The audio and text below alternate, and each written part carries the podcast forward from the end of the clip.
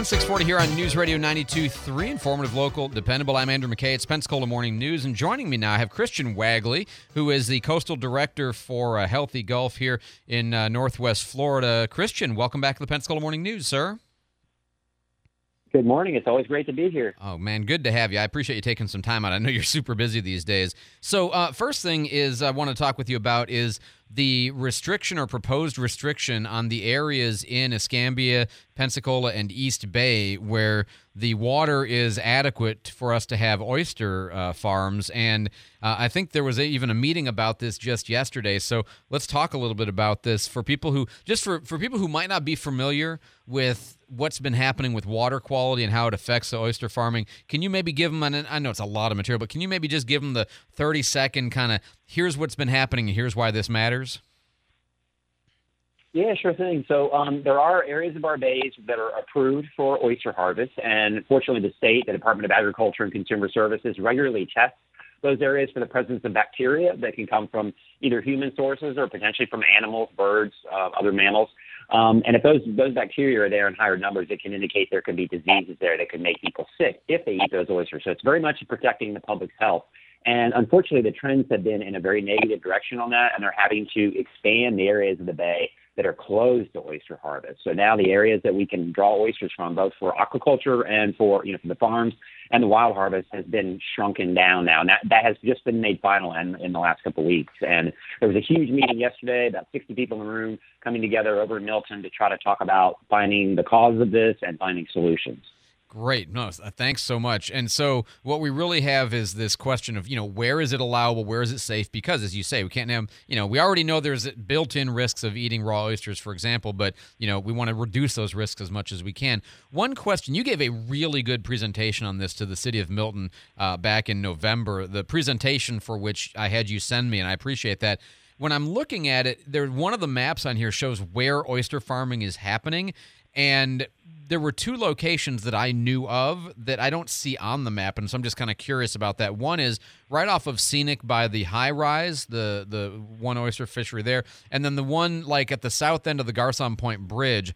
I don't see those represented. I do see a lot of them shown on East Escambia Bay uh, on the sort of west side of the Garcon Peninsula, and then kind of scattered all over East Bay, particularly uh, up in the uh, toward the very end of it at the north end of like the you know Holley area kind of vicinity. But um, th- those those areas are still operational, right? The ones off of Scenic and the one down by Garcon Point. Am I wrong?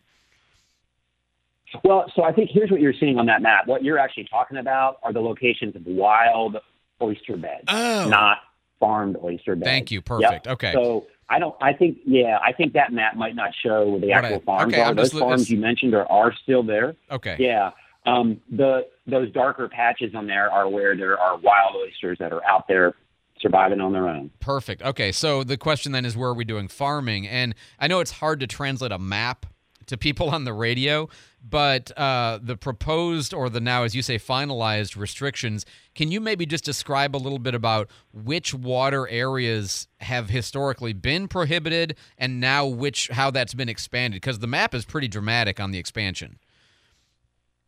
Yeah, it's many thousands of acres uh, of reduction. So oysters have a sweet spot of habitat that they like, right? A little not too salty, not too fresh, kind of right in between. And so they typically have liked being in um, that Escambia Bay area, let's say south of the I-10 bridge, um, down toward Gulf Breeze, and then up in the East Bay, and just coming up just to kind of touch the Blackwater Bay area. That's kind of been their the core of their habitat, eastern side of Escambia Bay and up in the East Bay. And so um, the area is closer to the river. So as you go north up in Escambia Bay, closer to the Escambia River coming in, and in Blackwater Bay, going up toward where the Blackwater River comes in, basically you imagine a line from those rivers just going south and coming down into the bays. Um, that's kind of the areas that have expanded and unfortunately um, shrunk the areas available for harvest for us. Now, the good thing is it is a protective measure, and you can be sure that the state is doing everything they can to protect public health. Yeah, and when you look at, like you said, you know, lots and lots of space removed from the available area, uh, because you know, like you say, we've got the where these areas where the rivers feed into the bay, and that's where you get the not yet the Gulf salt water, but still, you know, no longer the freshwater entirely. Those are the parts, and they've been dramatically reduced. Is this because of I mean, is this septic to sewer? Is this rainfall running off of, you know, ground that has fertilizer on it? Is this that and many other things? Like, what are the problems here, Christian? Yeah, I think most um, folks believe it's probably septic tanks. Okay. Are the, generally the largest contributor in this type of situation. But yes, stormwater runoff from developed areas can also be a, a, a contributor. There's, there's really what we're talking about now. We had this big meeting yesterday we need to do some additional research and field work where there's different sampling techniques that scientists can use as they go up into a waterway. Um, and they can sample for what, and determine whether, for example, the, the, the, the bacteria that, that there are coming from human sources or from animal sources. And that's an important thing in determining both the disease risk to humans and also the source. So is yeah. it coming from, like, they can even detect like caffeine in the water and artificial sweeteners. And if they find that, they know it's coming from human sources. If they don't find that, it might be coming from raccoons, birds, something like that. That makes sense. So that's really a next step that needs to be done. Yeah, yeah. I, I'm inferring from the now uh, implemented restrictions that if we don't do something since we're on this trend towards losing space for oyster farming that the concern is that if we don't really get this under control we're going to lose more space which means of course it's contaminated water which is an inherently bad thing but that we could potentially even lose sort of all of the ability to do oyster farming in the bay. Is that is that a is that the concern over time? That, that's certainly true. We are in a negative trend on, on this. Um, one oyster farmer, because of this closure, now is actually having to, at her expense, move her entire farm to a different area. Um, so she's been affected by this new closure. Um, so that's a that's a big cost on her. Um, but there's even a bigger and, and worse issue going on here. So there's this issue, obviously, of these closures. And the important thing to understand is oysters can still live in these areas, even though if there's high bacteria, like the oysters are not um, they're not affected by that in terms of their ability to live there. Gotcha. It's just that they can harbor those back those those pathogens that can affect us.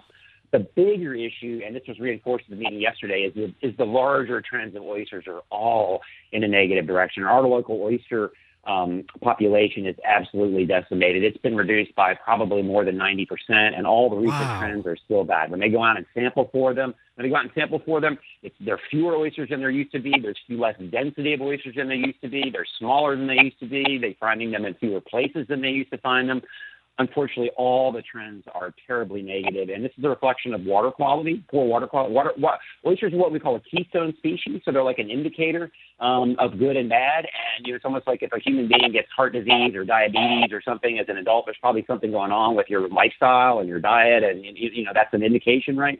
And the fact that oysters are so sick now is a reflection of, of poor water quality in our bays, and that's and that's coming from what we do on the land largely. Yeah. That's the way we develop um, it could be some from agriculture as well, but it's from what we do on the land.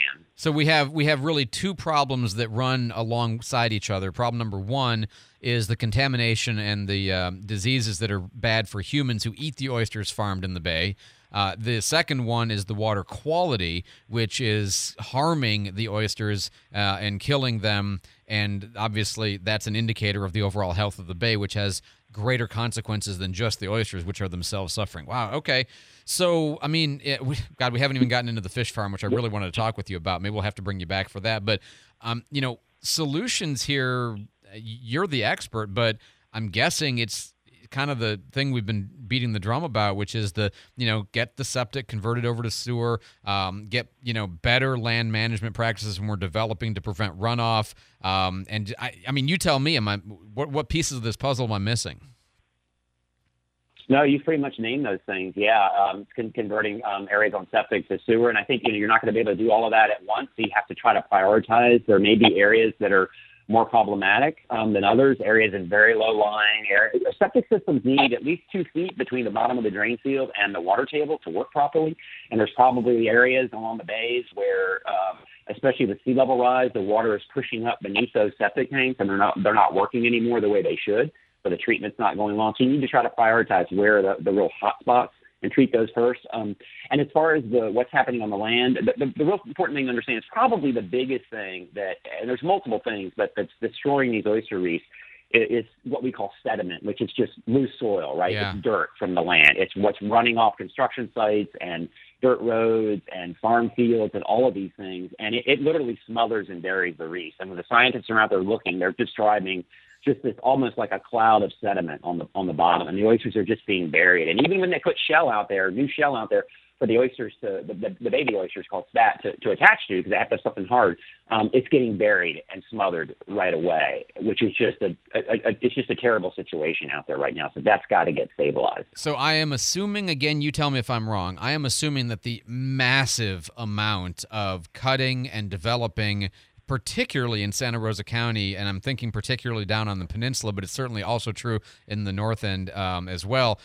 Uh, I am assuming a lot of this problem is connected with that, uh, particularly the loss of uh, water quality is connected with that. So, my question to you is is it a direct byproduct of the sheer volume of development, or is it a byproduct of development not done properly?